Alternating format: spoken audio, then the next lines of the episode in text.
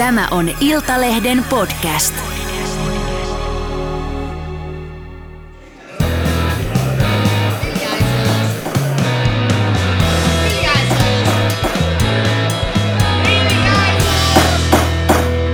Politiikan puskaradio. Studiossa Marko Oskari Lehtonen ja Mika Koskinen. Ja Kreta Karvala.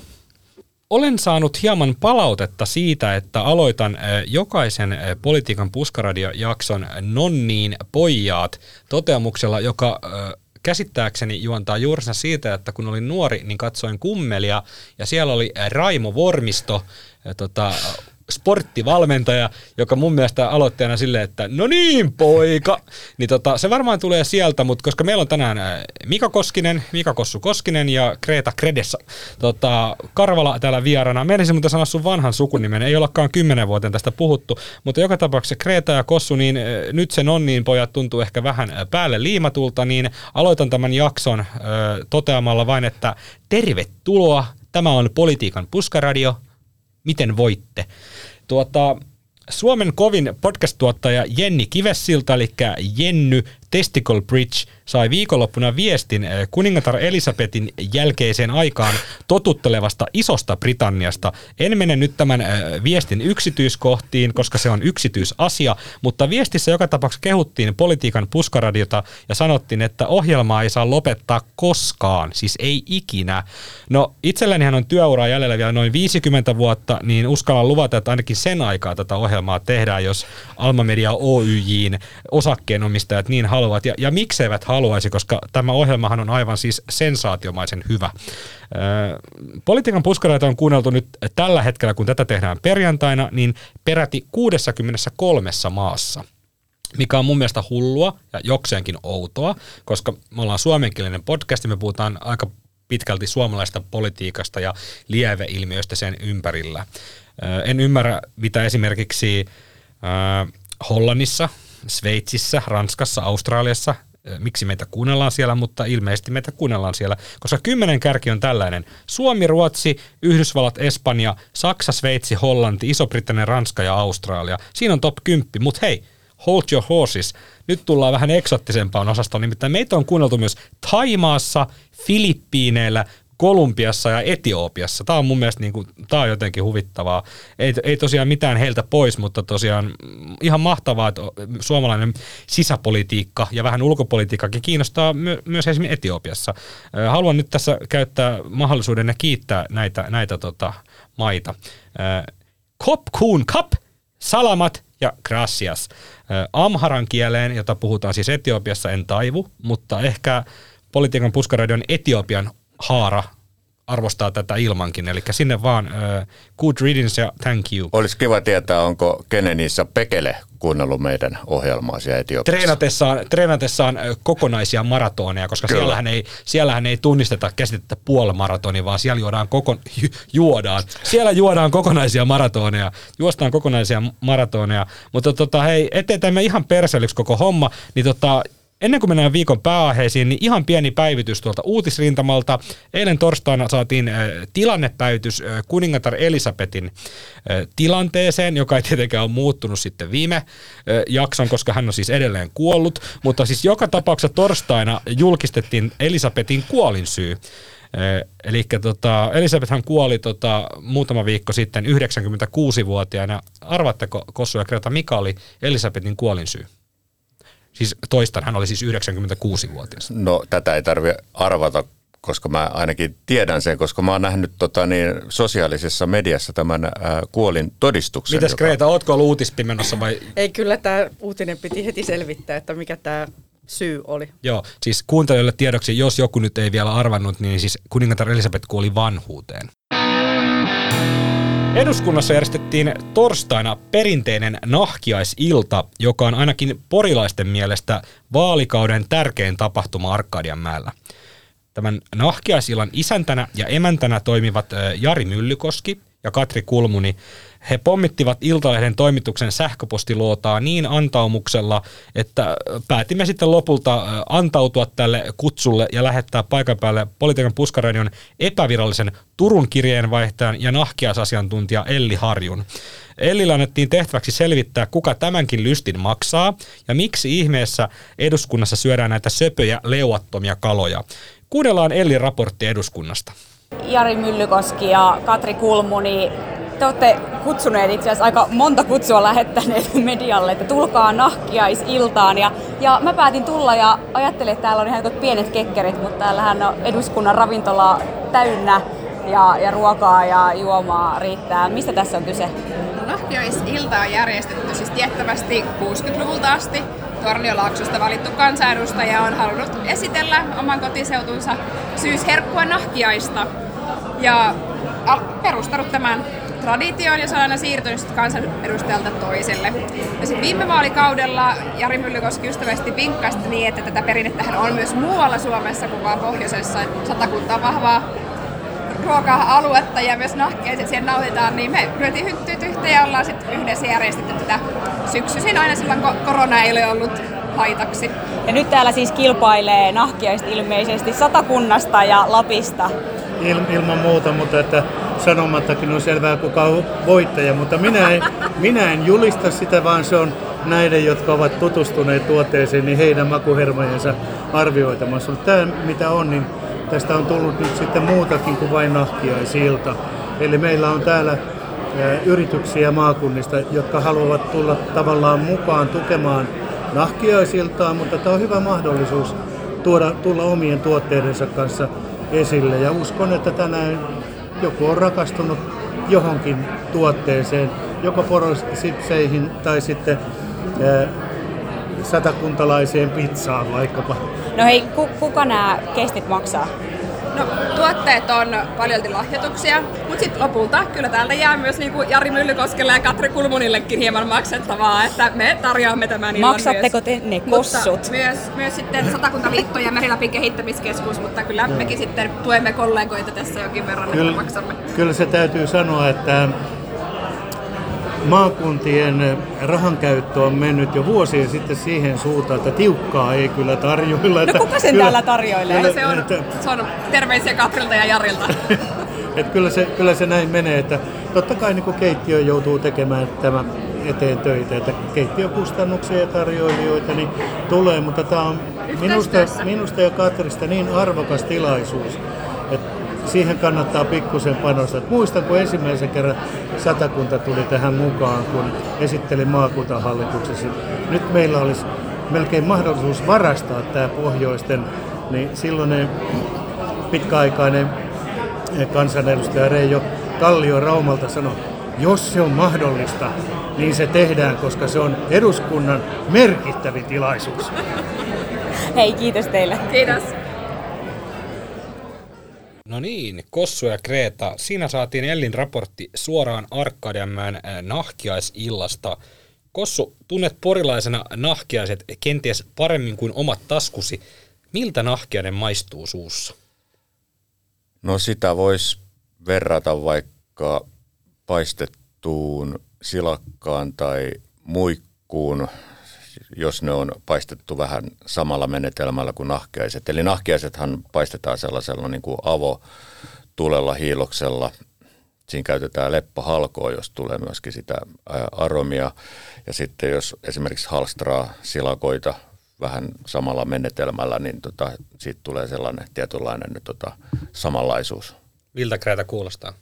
No, näin kerrottuna kuulostaa todella maukkaalta, mutta mua on aina hirvittänyt nahkiaisissa tämä, kun isäni edesmennyt kertoi joskus, että nahkiaiset syö raatoja ja sitten kysyin pienenä likkana, että ai niitä hukkuneitakin. Ja tästä on jäänyt sellainen mielikuva, että en ole nahkiaista maistanut. Mummo uudelleen pyynti ja nahkiaiset myynti. Joo, mun totta täytyy myöntää, että mun, munkin toi oma nahkiaistuntemukseni rajoittuu yhteen Wikipedia-artikkeliin, jonka mukaan ympyräsuisiin kuuluva nahkiainen imeytyy saaliskalan kylkeen ja pureskelee siitä saaliin ihoja lihaksia. Joten et sä Kreeta ihan täysin väärässä ollut, kun oot pelännyt hukkumista sen takia, että et joudu nahkiaisten ruoksi. Nimittäin kyllä tämän Wikipedia-artikkelin mukaan, niin kyllä ne varmaan sitten hukkuneita ihmisiäkin napostelee sitten. Et kaikki, va, kaikin puolin vaikuttaa oikein mukavalta, mukavalta kiva, tota, kiva. Osa, osa, osa luonnon kiertoa. Joo, se, se on just, just näin, mutta nahkiaisella on tämän Wikipedian mukaan useita nimityksiä, kuten silmu, toukka, likomato, laiskamato, nahkapää ja ammokeetti. Aion ainakin itse kutsua nahkiaisia tästä, tästä eteenpäin laiskamadoiksi, koska se jotenkin niinku puhuttelee. Toi ammokeetti oli ihan uusi. se, En, en, en tiedä, mutta Wikipedia on luotettava lähde ja niin kuin tässä Puskaradion viite, viite, viite tota, kehyksessä erittäinkin luotettava. Mutta tosiaan me saatiin myös vähän niin kuin sisäpiiritietoa, eli meidän politiikan ja talouden toimituksen uusin vahvistus Hanna-Mari Ahonen tiesi kertoa, että Nakkilassa syödään niin paljon nahkiaisia, että kunnan vaakunassakin on nahkiana. Ja kävin tarki- tarkistamaan asiassa ja siellähän se Liaro luikerteli tosiaan nahkiainen Nakkilan vaakunassa. Terveisiä vaan sinne Nakkilan suuntaan. Sen lisäksi Nakkilassa on nahkiaismarkkinat, joilla valitaan nahkiaisparoni. Ja tämän arvonimen on saanut esimerkiksi Simo Frangen, joka on tietenkin Nakkilasta, koska eihän tätä arvonimeä voi niin kuin kunnan rajojen ulkopuolelle antaa. Ei, ei varmaankaan. Ja- Nakkilasta, meneekö Kyllä. Nakkila? Nakkila ammo, ammokeetti vai mikä, mikä se nyt oli, mutta sieltä Nakkilasta löytyy myös tota, niin yksi erittäin hyvä tällainen ää, nahkiaispaistamo, joka on siinä kakkostien varrella, eli kun Porista lähtee ajelemaan Helsingin suuntaan, niin, niin sieltä yleensä syksyisin aika monet tota, näitä nahkiaisia tuo, ja itse asiassa sieltä on tuotu myös eduskuntaan ää, ilman tätä tapahtumaakin, niin tota, eräät kansanedustajat vuosikymmenten aikana niin on tota, sieltä päin. Niin Siis salakuljettaneet nahkiaisia ja myyneet niitä pimeästi tuolla Kyllä, tota, kyllä. kansalaistorilla. Kyllä, joo, joo, varmaan näin. Niitä saa muuten kyllä säilöttyynäkin, mutta ei ole kyllä niin hyviä. Kun...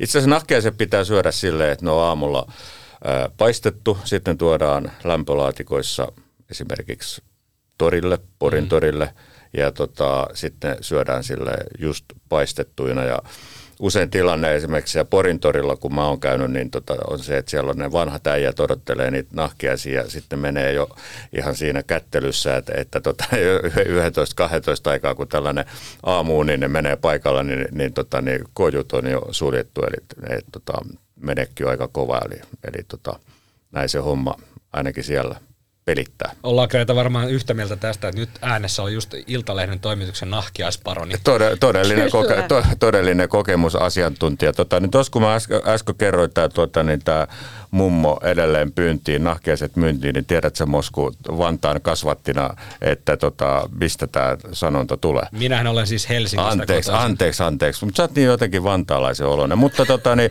Johtuuko tiedätkö sä, mistä tämä... Joo, mulla mulla on vantaalaiset vauhtiviikset. Kyllä, ky- kynter, kynter. Niin, tiedätkö mistä tulee? Kossu, toisin kuin eräät tässä studiossa, niin itsehän en ole 1800-luvun puolella syntynyt. Okei, okei, okei. Mutta kerrottakoon se nyt kuitenkin tässä, tuota, niin, niin, niin tota, tosiaan kun puhuttiin näistä ammokeettien ruokailutottumuksista, niin, tota, niin tota, tosiaan jossain päin oli mummo, mummo kateessa ja tota, niin sitten se löytyi sieltä. Mä tiedä, miksi mä nauran sille, että mummo on kateessa, mutta jotenkin niin pu- puolukkaa hänen yleensä hukkuu. Joo, näin, näin.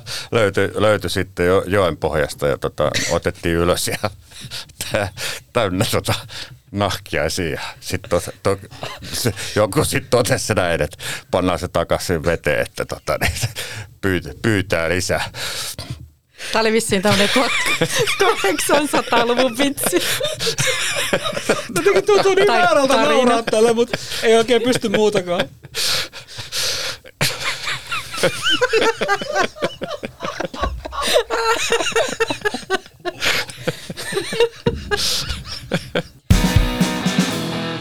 Nahkiaisia pyytävistä mummoista suoraan hallituksen tiedotustilaisuuteen. Äh, Sanna Marinin hallitus järjesti äh, Nord Stream äh, tilannetta koskevan tiedotustilaisuuden keskiviikkoiltana ja mm, tiedotustilaisuus sisälsi dramatiikkaa, kun sisäministeri Krista Mikkonen pyörtyi kesken Iltalehden toimittajan Lauri Nurmen kysymyksen. Ö, Politiikan puskaraiden saamien hyvin epävirallisten ö, tietojen mukaan ö, Mikkosen pyörtyminen ei kuitenkaan johtunut täysin Laurin kysymyksestä, vaan taustalla saattoi olla muita tekijöitä. Mikkonen kommentoi tapahtunutta myöhemmin Twitterissä ja kertoi vointinsa olevan sittemmin hyvä. Viimeiset viikot ovat eittämättä olleet ministereille kiireisiä, joten ei mikään ihme, että välillä panee vähän huippaamaan. Kreta, Suomi sulki nyt itärajansa perjantai-yönä kello 00.00. Tästä tosiaan tämän tiedotustilaisuuden jälkeen vasta päätettiin, mutta koska olemme nyt perjantaissa ja nyt Suomen itäraja on kiinni, niin joku voisi sanoa, että viimeinkin tai että kylläpä siinä kesti. Mitä mieltä Kreta olet itse? Kestikö siinä liian kauan? No kyllähän siinä liian kauan kesti.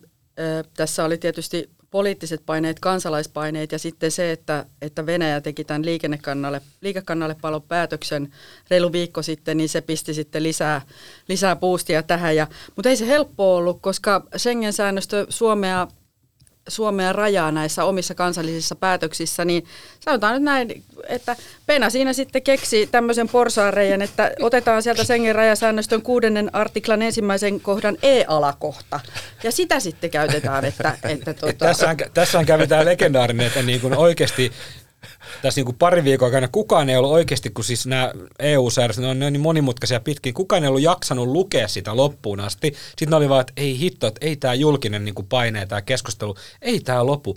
Oikeasti Pena, sun on nyt luettava se koko, koko artikla läpi, niin kuin joka pykälä. Sitten se oli lukenut, että Pena oli huomannut, että siellä sivulla 1462 alalaidassa oli tällainen artikla. Niin semmoinen kuva tästä tulee, että sitten on niin kuin nyt kissojen ja koirien kanssa haettu ja luettu, tavattu sitä ja sitten on löydetty tällainen niin kuin, klausuli sieltä, että hei, tähänhän me vedotaan, laitetaan niin. rajat kiinni. Mutta näinhän se aina menee, että jos löytyy poliittista tahtoa, niin kyllä pykälät aina löytyy. Niin ja pykälissä on hieno, hieno, kun puhutaan pykälien viilaamisesta, niin siis eduskunnan tehtävähän on niin kuin hallituksen johdolla säätää lakeja. Että kyllähän sitten tarvittaessa voidaan vaikka säätää laki, jos ei lakia löydy. Että eihän se ole ongelma, että, että kysehän on nimenomaan poliittisesta tahdosta ja nythän sitä löytyi sitten, että en mä niin kuin tiedä tässä tilanteessa, kuka tai mikä on se taho, Venäjää lukunottamat, joka tulee antamaan Suomelle nootin siitä, että osoittaaksenne tukea Ukrainalle laitoitte rajat kiinni, niin kuka tulee sanomaan Suomelle, että teitte nyt vähän tuhmasti, että tota, on kuitenkin 1300 kilometriä yhteistä rajaa ja naapurissa on liikekannallepano, niin kuin Kreta sanoi, niin, niin tota, kuka tulee sanomaan Venäjän lisäksi, että ei sitä rajaa saisi sulkea? Niin, ei sitä kukaan tule, kukaan tule varmasti sanomaan. Ja tämä on tietysti varmistettu tuolta komissiosta ja linjassa Baltian maiden ja Puolan päätösten kanssa. Ja mä jututin tota, joku viikko sitten sisäasian komissaari Ylva Johanssonia, joka, joka niin kuin kyseli näistä Baltian ratkaisusta, että onko nämä linjassa, niin sanoi, että joo, että, että kyllä, kyllä nämä mahtuu niin kuin Schengen-säännösten rajo, rajojen sisään. Että Ky, niin kuin, kyllä mä, kyllä mä niin kuin, Vaikka Baltia mm, käyttääkin kansallista, mm, kansalli, vähän eri, mm, eri, mm, eri tapaa, mutta mm. sama lopputulos. Tämä on vähän niin kuin käänteinen, käänteinen tota niin, tapahtumasarja muistatte varmaan silloin, kun keskusteltiin näistä maamiinoista.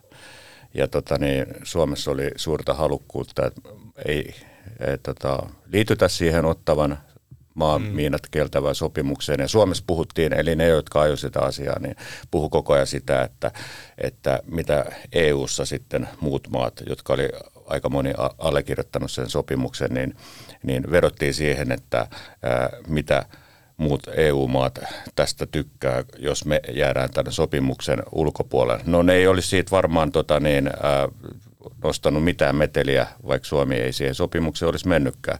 Mutta nyt sitten tota, niin tässä tota, niin, tapauksessa niin, ää, tavallaan niin kuin, tämä ei ole siis suoraan verrannollinen, mutta tuota, niin haettiin nyt sitten tämä, että ää, haittaa Suomen kansallista, kansainvälistä mainetta, jos mm ää, tuota niin, rajaa ei suljeta. Mm, nimenomaan käänteisesti näin, joo. Ja Suomella on, on se tie, tietty pieni ero moniin muihin maihin, että meillä on tosiaan se itäraja Venäjän kanssa, mitä muilla, monella muulla maalla ei ole, joten Suomella on ehkä niin kuin syytäkin tehdä välillä harkintaa niin, välittämättä siitä. siitä, että mitä, mitä ne maat, joilla mm. ei ole tätä Venäjää. Nimenomaan ollaan ihan eri asemassa, että, että 1340 kilometriä on kuitenkin realiteetti. Mennään, mennään, tuolta, niin kuin, mennään tuolta makrotasolta mikrotasolle, eli ihan siihen niin kuin vaikka katukuvaan. Itsekin nyt on, totta kai se asiaan kiinnittää enemmän, enemmän huomiota mun lapset tykkää autossa katella, katella äh,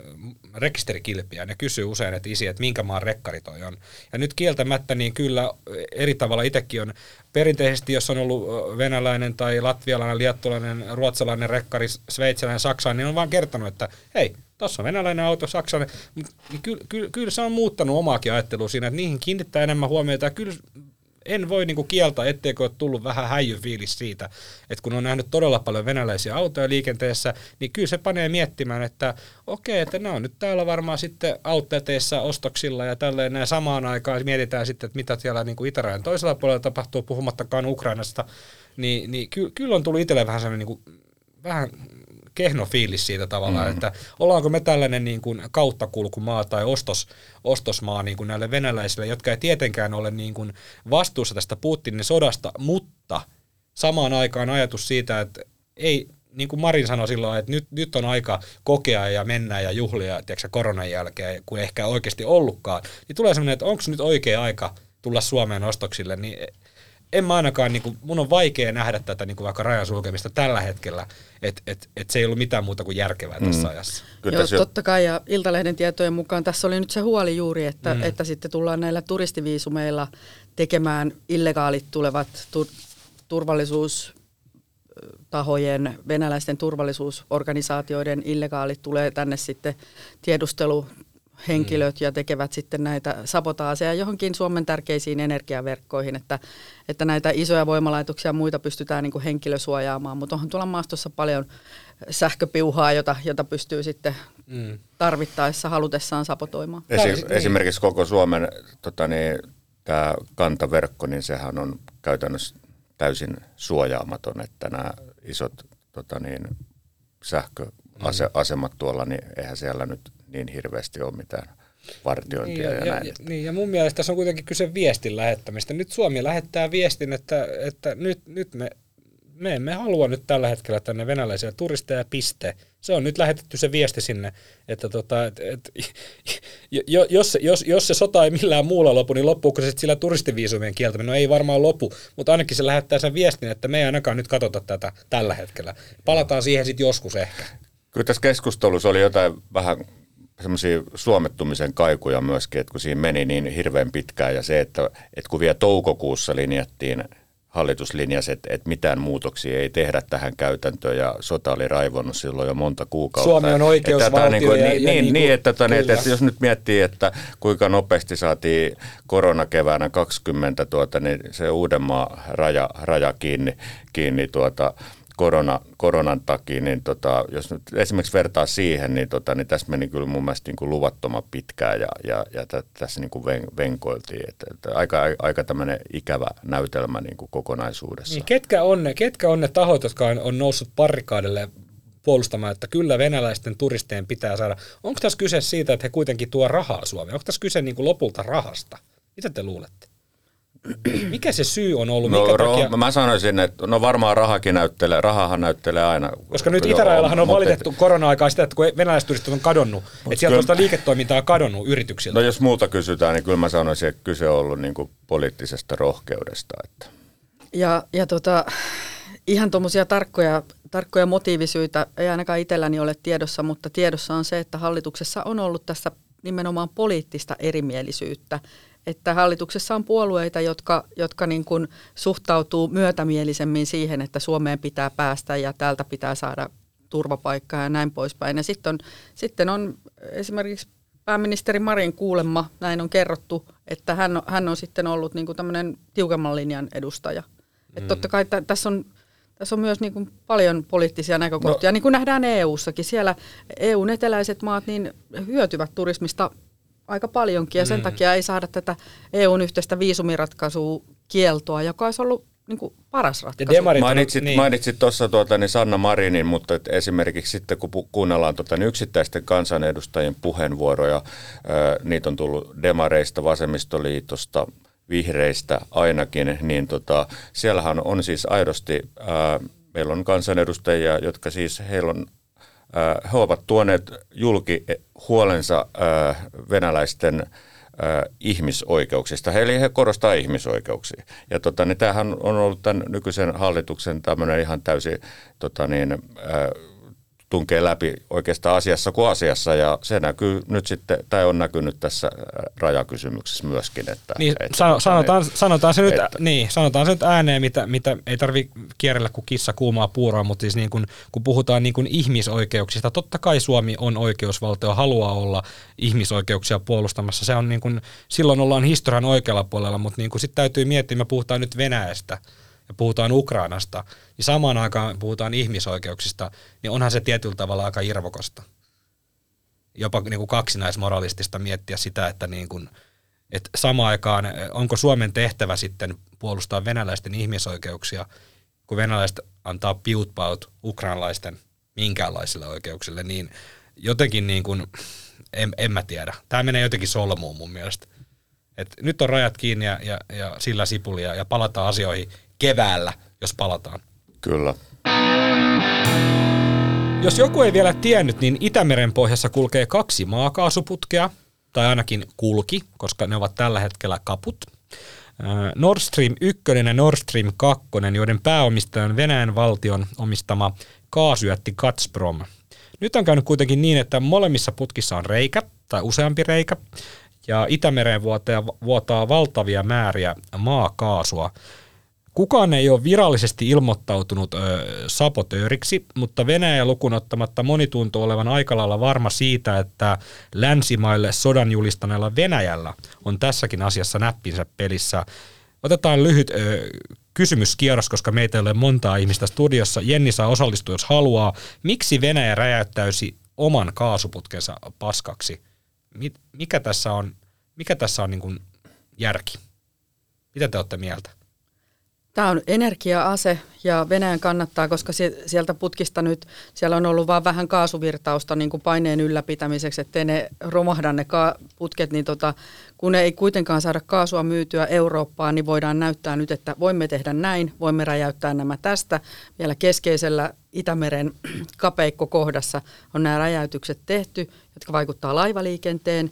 Sitten se aiheuttaa huolta Norjan, Norjan merialueilla – ja tämmöistä tiedustelua muuallakin, että herätetään epävarmuutta, näytetään Euroopalle, että voimme tehdä teidän niin kuin energiahuollolle ihan mitä haluamme, että koittakaa nyt niin kuin lieventää niitä pakotteita, kun Venäjä on kuitenkin sanonut, että näitä putkia ei päästä korjaamaan, koska pakotteet. Eli tässä mm. halutaan niin kuin pakotteita lieventää ja sitten ehkä, ehkä vaikuttaa jotenkin siihen, että, että länsi myöntyisi jotenkin Venäjälle jonkinnäköisissä rauhan rauhan ehdoissa, jotka olisivat suopeat Venäjälle. Tulkitsenko Kreta sinun oikein ja va- varmistan niin näkemyksesi mukaan, valistuneen arvauksesi mukaan, niin Venäjä on tämän taustalla? Joo, siis valtiollinen taho sen, tämän sabotaasin on tehnyt viranomaisten mukaan ja en nyt keksi mitään muuta valtiollista tahoa, jolla olisi tämänkaltainen intressi ja ne jälkipuheenvuorot, mitä tästä on ollut, että – nyt pitäisi päästä korjaamaan ja pakotteet pitäisi pistää alas, että päästään korjaamaan. Niin tässä on... Komppaako Kossu vai no, lähdetkö vetämään soolokitaraa? No aika, aika pitkällä kyllä samoin linjoilla ja tota, niin tässä oli silleen tietysti nerokasta, että tuossa aikaisemmin jo kuka amerikkalainen edustaja totesi, että tota, nämä putket on niin kuin kasa-arvotonta ää, rautaa Itämeren pohjassa, mutta nyt ne saatiin tällä operaatiolla hyötykäyttöön. Ja ehkä mä lisäisin sen, että tuota, niin tämä on tietysti niin kuin, sitten, tätä voidaan niin kuin Venäjällä käyttää sitten tuota niin hyvin hyödyksi, eli, eli tuota niin, koska he on tuota niin kertonut kansalaisilleen, että Venäjä on, tai koko maailmalle, että Venäjä on sodassa koko, koko niin kuin länttä vastaan, niin, niin, tota, niin, tota, niin tästä saadaan taas kehitetty yksi tarina, että nyt ne länsi tota, niin, räjäytti nämä meidän tota, niin, ää, kaasuputketkin, että tota, niin, tällaista hyvää puhetta, puhetta tota, niin, omalle yleisölle. Ja ää, Greta ei ehkä tainnut mainita sitä, että tuota, niin, no, vielä ei ole nähty mitään uutta liikennettä siellä, mutta tähän tarjoaa myöskin sitten niin kuin syy tulla sinne katselemaan sitä tilannetta ja tuoda ehkä kalustoa paikalle. Eli Venäjä tutkimaan tätä niin. ää, lännen terroristit. Siis aiheutetaan ongelma, niin jotta päästään niin sanotusti monitoroimaan sitä ongelmaa, eli Kyllä. päästään vaikuttamaan sille alueelle, missä on ongelma aiheutettu. Kyllä, just niin kuin kävi Asovan merellä 2018, kun Venäjä alkoi rajoittaa Ukrainan laivaliikennettä, tärkeää laivaliikennettä siellä aiheuttamalla ongelman ja sitten ottamalla sen alueen kontrolliin. Ja siinä oli alla oli jotain Krimin niemimaan valtausta ja tämmöistä niin pientä, pientä tota, ympäristökysymyksiä. Joo, ja, ja, sitten Kertsin sillan rakentaminen ynnä muuta, mutta... Mm. mutta tota. Mut, eh, mut näähän ei millään tavalla ollut niin kuin turvallisuuspoliittisia kysymyksiä, vaan ihan puhtaasti ö, maantiedettä ja y- ympäristöpolitiikkaa. Mutta tämä Nord Streamin tapaus nytten, eli putkien räjäyttäminen, varmaan voidaan nyt jo puhua räjäyttämisestä, aluksi puhuttiin räjähdyksistä ja nyt varmaan kallistutaan siihen, että ne on räjäytetty. Vielä on sitten debatin alla, että kuka on räjäyttänyt virallisesti, mutta Puskaradiossa nyt voidaan no, kopauttaa pöytään, että että vahvasti näyttää siltä, että Venäjä, ellei toisin todisteta, niin tämän Nord Streamin tapauksen myötä on herännyt keskustelua siitä, että mitä jos täällä merenpohjassa, Itämeren pohjassa ja, ja muissa merten pohjissa kulkeville tietoliikennekaapeleille tapahtuisi jotain vastaavaa, eli Venäjä tai joku muu valtio kävisi räjäyttämässä tota, tai katkaisemassa näitä länsimaille tärkeitä tietoliikennekaapeleita, koska jos Venäjä on nyt räjäyttänyt omat kaasuputkensa, niin mikä estäisi heitä katkaisemasta näitä länsimaille tärkeitä tietoliikenneväyliä, niin mitä te ajattelette siitä, että ollaanko kohta tilanteessa, että täällä käytetään oravan nahkaa ja, ja tota, savumerkkejä, kun internet ei toimi ja pankit kaatuu. Mitä tästä pitäisi ajatella? No kyllähän se on yksi ihan varteutettava uhkakuva ja, ja tota niin, meillähän on jo tota niin, esimerkkiä siitä, että venäläiset on pyörinyt tuolla Norjan edustalla lähellä, missä näitä kulkee ja ilmeisesti myöskin ää, lähellä, oliko Pohjois-Englanti, anteeksi, Skotlanti, Irlanti siellä, missä on tällainen solmukohta. Eli mm. heidät on sieltä ikään kuin ajettu pois, ja siellä on lisätty jo valve, valvontaa. Sitä vaan mietin, että tota niin, eikö nämä tietoliikenneyhteydet ole myös tärkeitä Venäjälle, mm. mutta tietysti lännelle ne on varmasti monta kertaa Niin, no Venäjä, Venäjähän, Venäjähän on niinku puuhannut tämmöistä vähän niinku omaa, omaa internettiä, mutta sitten siinä on taas kääntöpuolella se, että jos, jos valtio tekee niinku oman internettinsä, niin se on sitten niinku sen oman, sen maan internet, että sitten mm. se kyllä sulkee itsensä, itsensä ulkopuolelle ja voisi kuvitella, että Venäjälläkin on jonkinlainen intressi saada dataa Mut, muualtakin kuin Venäjältä, mutta et en, en osaa ottaa kantaa siihen, mutta tota, Putinin pään sisään on tosi vaikea mennä. Että tota, kyllä aika moni oli varmaan vielä tuossa niin kuin tammikuussa sitä mieltä, että ei se oikeasti Ukraina hyökkää. Mm, varmaan olikin, joo. Mutta tota, näistä tietoliikennekaapeleista vielä sen verran, että tota, niin ilmeisesti ne, mistä Suomi on hyvinkin riippuvainen, niin niitä ei ilmeisesti kovin montaa siellä ole, että, että, tota, että sehän niin kuin, mm. riskimielessä on, kuulostaa aika, aika ikävältä. Että. Mm. Ja onhan, onhan tämä aika niin kuin, Tasavallan presidentti Sauli Niinistö sanoi Iltalehden haastattelussa, että tämä aika on nyt sellainen, että jokaisen suomalaisen täytyy tiedostaa, että mitä tahansa pahaakin voi sattua. Eli, mm. eli kun mm. tuossa mietit, että mitä pitää tehdä, niin varautua pitää ja pitää olla, löytyy hyvät ohjeet, että mitä jokaisella mm. pitää olla esimerkiksi sähkökatkojen, oli ne sitten aiheutettuja tai, tai energian mm. säästön takia, mm. takia luotuja. Että, mm. et, mutta mä uskon, että suomalaiset kyllä osaa ihan järkevästi varautua. Että me ollaan mm. kuitenkin semmoista Martta ja, ja tämmöistä talonpoikkaus- ja kaupunkilaisjärkikansaa. Mm, mutta sitähän, Kyllä. Toi, niin, sitähän tämä Nord Stream tekee varmasti, että kyllähän tuo tilanne Itämerellä, Itämerelläkin kiristyy tai valppaus ainakin nousee. Va, niin kuin valmiustaso on pakko niin kuin jollain tavalla nostaa tai ylläpitää, koska niin kuin sä Kossu sanoit, niin kyllähän se Venäjä on siellä käynyt vähän kutittelemassa solmukohtia ennenkin, ja varsinkin jos Venäjä, Venäjä katsoo omien intressejä olevan se, että tätä vuotokohtia pitää lähteä vähän niin kuin tutkimaan kautta suojaamaan, ettei tule lisää räjähdyksiä, Kyllä. niin kyllähän se johtaa siihen, että kyllähän siellä niin kuin Itämerellä sit tapahtuu enemmän kuin normioloissa. Kyllä ja mielenkiintoista oli mun mielestä niin tästä Itämeren tilanteesta, kun puhutaan, niin mitä hybridikeskuksen Jukka Savolainen kertoi Iltalehden haastattelussa, että, että kun meillä on täällä Suomessa syntynyt sellainen kuva, että kun Itämerestä tulee NATO-sisämeri, Suomen ja Ruotsin liityttyä NATOon, että, että se luo niin kuin automaattisesti jonkin turvallisen tilanteen, tilanteen. No se parantaa varmaan Suomen turvallisuutta, mutta, mutta se ei tule millään tavalla niin kuin estämään sitä, että etteikö Venäjä voisi jatkossakin tehdä nimenomaan ää, Itämerellä näitä tämmöisiä hybridioperaatioita. Niin, niin, koska merta ei pysty sulkemaan. Se menee sinne Vladivostokkiin, se menee sinne Pietariin, se menee, tai Kaliningradiin, se menee niihin, tota, se menee niihin paikkoihin. Että sä et pysty sitä niin kuin Hamina Mursu meille osoitti, niin, niin tota, meri on avoin kaikille, jos Kyllä. tahtoa riittää. Kyllä, ja poliittista ja, ja, tahtoa riittää nimittäin Hamina Mursulla. Kyllä, just näin. Ja tota, sitten täytyy muistaa just se, että tuota, niin Suomen viennistä ja tuonnista vajaa 90 prosenttia nyt vaan sattuu kulkemaan tuon kyseisen meren kautta ja sitä on käytännössä mahdoton tota, niin, korvata maantiekuljetuksilla, koska ne volyymit on vaan yksinkertaisesti niin suuria. Mm. Et, et pettuleipä tekee kohta paluun ja, ja, ja, ja, ja nahkiaisia, nahkiaisia, niin kohta, kohta on koulussa joka viikko nahkiaisia. Ja mottitalkoot. Se on, se on just näin. Mutta tästä Nord Streamista on vielä pakko, pakko nostaa e-, esiin tota entisten pääministereidemme hyvin siniset silmät. Tämä Nord... Ja presidenttien. Ja presidenttien tullaan siihenkin kohta. Mutta tämä Nord Stream-selkkaus, put, putken räjä, räjäytykset, ovat asettaneet entisten pääministereidemme julkiset lausunnot, no sanotaan se niin kuin asia on, kiusalliseen valoon. Nyt lainaan epäsuorasti kaikkia entisiä pääministereitämme. Nord Stream on puhtaasti ympäristökysymys. Jokainen on vuorollaan todennut. Eli en nyt lähde luettelemaan Paavo Lipposesta Juha Sipilään kaikkia pääministeriöitä, mutta tämä koko, koko kööri Paavo Lipposesta Juha Sipilään on enemmän tai vähemmän tietyillä ehkä painoeroilla kommentoinut, että tämä Nord Stream 1 ja sitten rakennettu Nord Stream 2 on Suomen kannalta niin kuin vain ympäristökysymys, ei missään nimessä turvallisuuspoliittinen kysymys, eikä missään nimessä turvallisuusriski. Mika, nyt mikki on auki, saat kommentoida. Niin, tota niin mun mielestä Siis se on asia just näin, niin kuin sä tuossa tota, niin sanot, mutta mun mielestäni tähän liittyy semmoinen yksi erittäin nolo piirre, että nämä ihmiset, jotka sitten on tätä mieltä ollut, niin, niin monet heistä on suhtautunut hyvin pilkallisesti niihin, jotka ovat yrittäneet sanoa muuta, että heitä on niin kuin leimattu.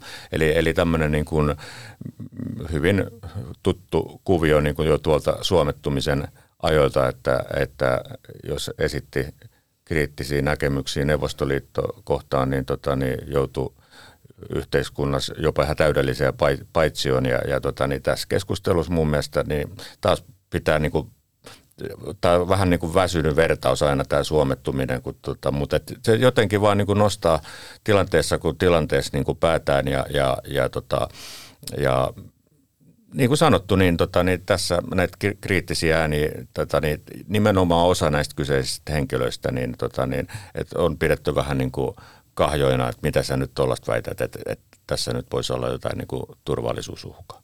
Ja Neuvostoliiton hajoamisen jälkeen ja sitten 2000-luvulla niin Euroopassa oli se idea, että, että halutaan niin kuin taloudellisella yhteistyöllä sitoa tämmöinen entinen vihollinen lähemmäs EUta ja NATOa. Se ajatus on ymmärrettävä sikäli, että koko mm. EUhan perustuu siihen, perustui siihen, että Saksa ja Ranska vihollismaat saatiin toimimaan kimpassa ja, ja otettiin sitten siihen muita, että Euroopassa ei olisi enää koskaan sotaa. No Neuvostoliiton jälkeisen Venäjän kanssa tämä ei ole onnistunut ja Muista hyvin, kun silloinen varapresidentti Joe Biden kävi täällä Euroopassa vuonna 2016 varoittamassa EU-maita, merkkeleitä ja, ja no silloin oli presidenttinä Niinistö ja, ja pääministerinä taisi olla Stubb siihen aikaan, niin, niin tota, tuli tänne sanomaan, että, että jos tämä Nord Stream 2 rakennetaan, niin se heikentää Ukrainan asemaa – että sillä on niin kuin isot turvallisuuspoliittiset merkitykset nimenomaan Ukrainalle. Jos se oli 16, niin sitten oli jo Sipilä aika. Okei, okay, joo. joo.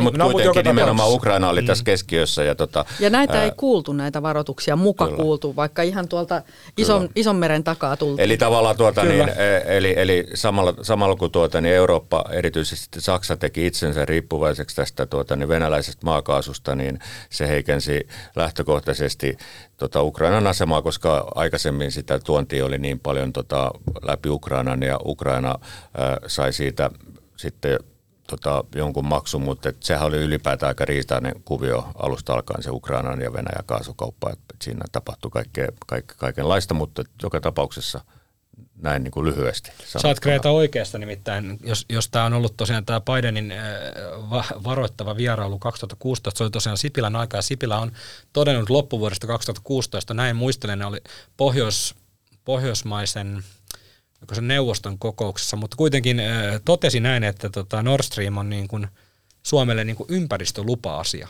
Mm. Et se ei ole enää ympäristökysymys, vaan se oli ympäristölupa-asia. Mm. Ja, kun, ja sitten kun suomalainen poliitikko puhuu lupa-asiasta, niin se on niin kuin, mulla tulee mieleen kalastuslupa lähinnä, niin kuin, tiedätkö, että saanko laittaa katiskaa ja verkkoa ja mihin laitetaan nahkiaispyynti pystyyn, mihin se mummo voidaan laskea tuolla Itämerellä. Eli tota, ei, ei tosiaan olla, olla niin kuin, on, on niin kuin viimeiseen asti vältetty sanomasta puolikastakaan sanaa siitä, että tähän voisi liittyä niin kuin turvallisuusriskiä tai turvallisuuspolitiikkaa jollain tavalla. Että tavallaan en tiedä, mitä siellä on oikeasti ajateltu, onko oikeasti aidosti ajateltu sitä, että tämä on puhtaasti vain ympäristökysymys, vai onko kyse siitä, että sitä ei uskallettu tai haluttu sanoa ääneen. En, en tiedä. Niin, ja jos ajattelee esimerkiksi EU-politiikkaa tuohon aikaan, niin siihen 2016, niin silloin kokoomus kuuluu edelleenkin EPP-puolueeseen, mutta EPP-puolue otti silloin jo kielteisen kannan. Ja, mm. ja vihreiden Ville Niinistö on esimerkiksi eh, niin kuin koko ajan ollut sitä Kyllä. mieltä, Henna Virkkunen kokoomuksesta, Kyllä. että, että kyllä tässä on ihan merkittäviä poliitikkoja, jotka on, jotka on varoittanut tästä. Tulosta Tulosta siihen, että Ville kyllä. Niinistö ei ole sitten Sauli Niinistön kanssa, tota, ne ei ole saanut tässä asiassa sitten löytänyt konsensusta.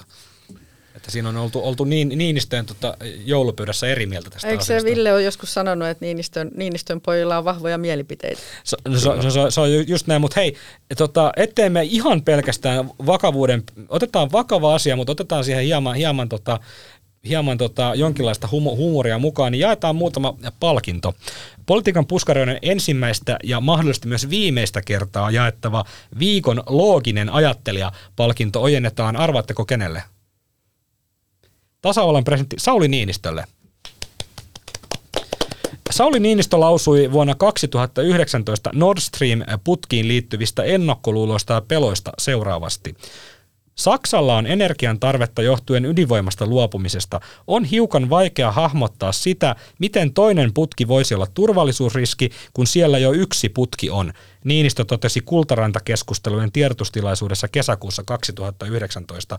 Eli kun on jo yksi putki maa siellä merenpohjassa, niin mitä se toisen rakentaminen enää, niin kuin, miksi siitä tulisi turvallisuusriski, niin onhan tämä tavallaan, onhan tämä loogista ajattelua, että kun on yksi putki, niin miksei voi rakentaa toista. Niin tästä syystä ojennetaan tämä viikon looginen ajattelija-palkinto äh, tota, Unilukkari Niinistölle. Ja tota, tämän lisäksi jaetaan kunniamaininta kategoriassa Nord Stream. Ja tämä kunniamaininta menee kaasuputkea voimallisesti vuosien ajan lobanneelle entiselle pääministerille Paavo Lipposelle, joka on kerryttänyt itselleen ja perheelleen melkoisen eläkekassan toimimalla Venäjän valtion omistaman kaasujätti Gazpromin, nyt tulee lainausmerkeissä riippumattomana konsulttina. En oikein tiedä, kun puhutaan konsulteista yleensä, että miten konsultti voi olla riippumaton, koska konsultille käytännössä mun ymmärtääkseni joku maksaa jotain. Riippumaton konsultti on mun kirjassa semmoinen, joka tekee sitä pro bonona jonkun yhteisen hyvän eteen. Se voisi olla ehkä riippumaton ko- konsultti, mutta sellainen, joka saa Venäjän valtion omistamalta Gazpromilta rahaa, ei voi olla riippumaton konsultti mun Täh- mielestä. Tähän muuten juuri joku aika sitten niin Euroopan oikeusasiamies nosti tämän esiin, että, että mikä on näiden entisten valtiojohtajien rooli ollut tässä, että, että, että tämmöisenä niin kuin korruptioasiana kiinnitti huolensa ja huomionsa Jo, siihen. jo, joku sanoi tuossa eilen mulle, mulle tuossa ohimennen käytävällä veti hihasta, että niin eihän se Lipponen ollut niin paha kuin Gerhard Schröder, mutta ei se paljon vajaaksi jäänyt. Tota, Lipponen tosiaan perusti, tota, hän toimi pääministerinä 95-2003, sen jälkeen neljä vuotta puhemiehenä, 2007 jätti eduskunnan ja perusti sitten 2007 tämän konsulttiyhtiönsä. Ja tämän perustamisen jälkeen Lipposen konsulttifirma on tehnyt liikevaihtoa 3,4 miljoonaa euroa ja kerryttänyt voittoa 1,2 miljoonaa euroa. Ja, ja, ja näistä rahoistahan ei tietenkään tiedetä, koska tilinpäätöstiedot ei kerro, mistä se raha tulee, mutta nyt voidaan kuitenkin tämmöinen valistunut arvaus tässä esittää, että koska Lipposen suhteellisen pieni konsulttiyhtiö, niin sillä on ollut yksi pitkäaikainen pääasiallinen asiakas, joka on jatkunut tämä asiakassuhde ihan tähän Ukrainan sotaan asti, ja se oli Gazprom. Eli kyllä sieltä on, on tasainen rahavirta sieltä Venäjän valtionyhtiöltä tullut, ja Lipponen on julkisuudessa hyvin voimakkaasti vähätellyt tähän Nord Streamiin liittyviä ennakkoluuloja tai pelkoja, ja, ja, ja lobannut sitä mitä, mistä hänelle on maksettukin. Hän on tehnyt kyllä. ainoastaan sitä, mistä hänelle Gazprom on maksanut. Eli hän on lobannut tätä tota, Venäjältä Saksaan kulkevaa kaasuputkea tai kaasuputkia niin kuin muun muassa toteamalla, että Suomessa on niin kuin venäläisvastaisuutta ja tämä, kaikki johtuu niin kuin venäläisvastaisuudesta.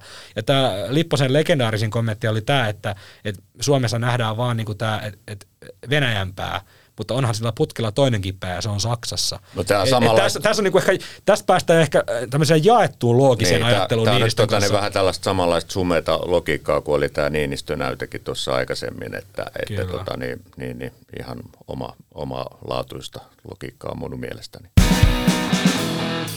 Ja loppuun sitten vähän keven, kevennystä tähän viikonloppuun, äh, rakkaat kuulijat. Pääsette äh, nyt ei enää laiturin nokkaa, nimittäin kellit alkaa olla. Kossukin varmaan voit allekirjoittaa tänne, että siellä teidän mökillä niin ei, ei päästä nauttimaan enää niistä tota, ihanista lämpimistä syyspäivistä, kun lämpötila on joku neljää ja puoli astetta ja tulee räntää, mutta joka tapauksessa ottakaa mukava asento ja, ja nauttikaa tästä viimeisestä osiosta, joka on Sanna Marinin ja Kaja Kallaksen välinen kaksintaistelu. Eli Suomen ja Viron pääministerillä on Instagramissa meneillään kova kilpailu siitä, kumpi on kovempi pääministeri. Sanna Marin, meidän pääministerimme, vetää leukoja nahkatakissa, pilettää aamu viiteen ja juoksee puolimaratoneja. Viron pääministeri Kaja Kallas on vienyt homman pari napsua pidemmälle, jos tällainen pieni kielikuva sallitaan napsuista. Niin tota, Kallas julkaisi hiljattain Instagramissa videon, jossa hän pitää olallaan 175 000 dollarin arvoista Javelin panssarin torjuntaohjusta. Ja tota, tätä Javelin ohjusta on sanottu niin sanotuksi ammu ja unohda ohjukseksi, jonka tappoprosentti on 93. Ja tälleen kaikki armeijan käyneet tietää, että jos tappoprosentti on 93, niin sillä osuu sitten varmaan niin kuin kännissä silmät kiinni ja pimeässäkin sinne, mihin haluaa. Ja jos se ei osu, niin menee ainakin tarpeeksi lähelle, eli lopputulos on sama. Eli kohde on tuhottu, tai ainakin vammautettu, vahingoitettu. Väitän kuitenkin, että Kallas ei olisi unohtanut tätä unohda ja ammuohjusta, jos hän olisi laukaissut sen siinä tilanteessa, mitä tässä videolla oli, nimittäin hän seisoi pari metrin päässä omasta virka-autostaan ja siinä oli niin sanotusta tulivaara-alueella oli tuossa siinä suoraan putken takana oli yksi tota, sotilas, joten tota, siinä olisi tullut henkilövahinkoja ja, ja henkilöautovahinkoja, jos hän on sen oikeasti laukassut, mutta varmaan budjettia ehkä järkisyystä, niin tämä jäi vain niin kuin demon asteelle. Mutta mun kysymys teillä on se, että et, et, leuaveto nahkatakissa niin onhan se, kova, onhan se kova juttu. Se on niin kuin Topkan osastoa. Mutta se, että sulla on niin kuin Instagramissa sä esittelet tota pääministerinä Javelin, Javelin panssaritorjuntaohjusta sille, että sä niinku tähtäilet siellä metsässä ja vähän irvistelet, että on muuten aikamoinen möhkäle. Niin tota, mikä on Sanna Marinin vastaus Kallakselle, että tota, mitä Sanna Marin seuraavaksi tekee?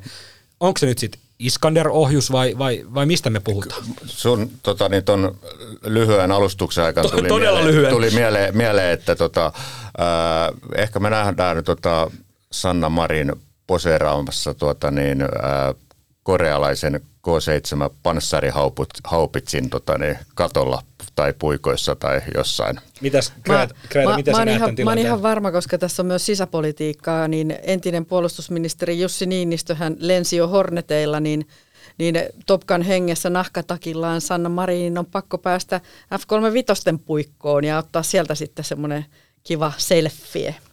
Joo, mä, Täytyy muistaa, että vaalit on tulossa ja tota, niin varmaan tämän tyyppistä poseerausta tullaan kyllä ihan oikeasti näkemään. itse, itsen hämmästelee lähinnä sitä, että kun tuossa äh, tota, Helsingin kauppatorilla, äh, oliko se kauppatorilla? Oli. Eikö ollut siinä kolera-altaassa, missä vieraili tämä No se on kauppatorilla. Kearsarge, en osaa lausua sitä, mutta tiedätte varmaan Joo. tämän, tämän tota, se ei ollut, oliko se, ei ollut lentotukialus, mutta tämmöinen maihinnousualus, tämmöinen valtava siis kyllä. Typhooni, tai mik, miksi sitä kutsutaan, tämmöinen valtava valtamerialus, niin vieraili siinä, niin olin vähän pettynyt, että Sanna Marin ei mennyt sitten ottamaan itsestään Instagram-videon, kun hän peruttaa sen tota USS Kearsargein tuohon kolera-altaaseen ja jättää sinne semmoiset aivan jättimäiset eh, pyörteet taakse, niin jot- jotain niin kuin näiden kolmen varmaan väliltä, että joko, joko tota hävittäjä, tämmöinen maihin nousualus tai sitten sulla oli joku korealainen panssariajoneuvo. Panssarihaupitsi. niin siis, se- eli puhutaan tykistöstä. tämmöistä- Puhutaan tykistöstä, joo. Joo, Kyllä, kyllä. ei muuta kuin tota, kohti viikonloppua ja, ja kovaa ajoa vaan itse kullekin. Jep. Ja seuraavana vuorossa viikon vitsi. Miten kenraalimajuri EVP Pekka Toveri toivottaa sukulaisensa tervetulleeksi joulupöytään? Hyvät toverit,